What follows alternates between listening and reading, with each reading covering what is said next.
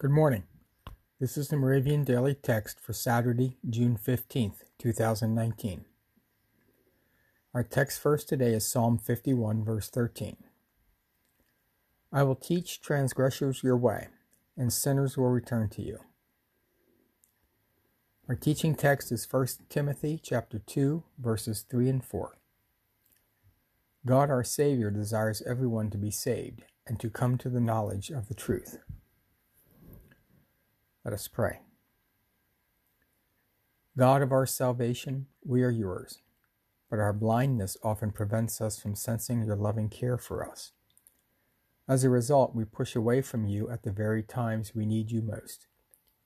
Forgive us and help us to trust your wisdom in our lives. Amen.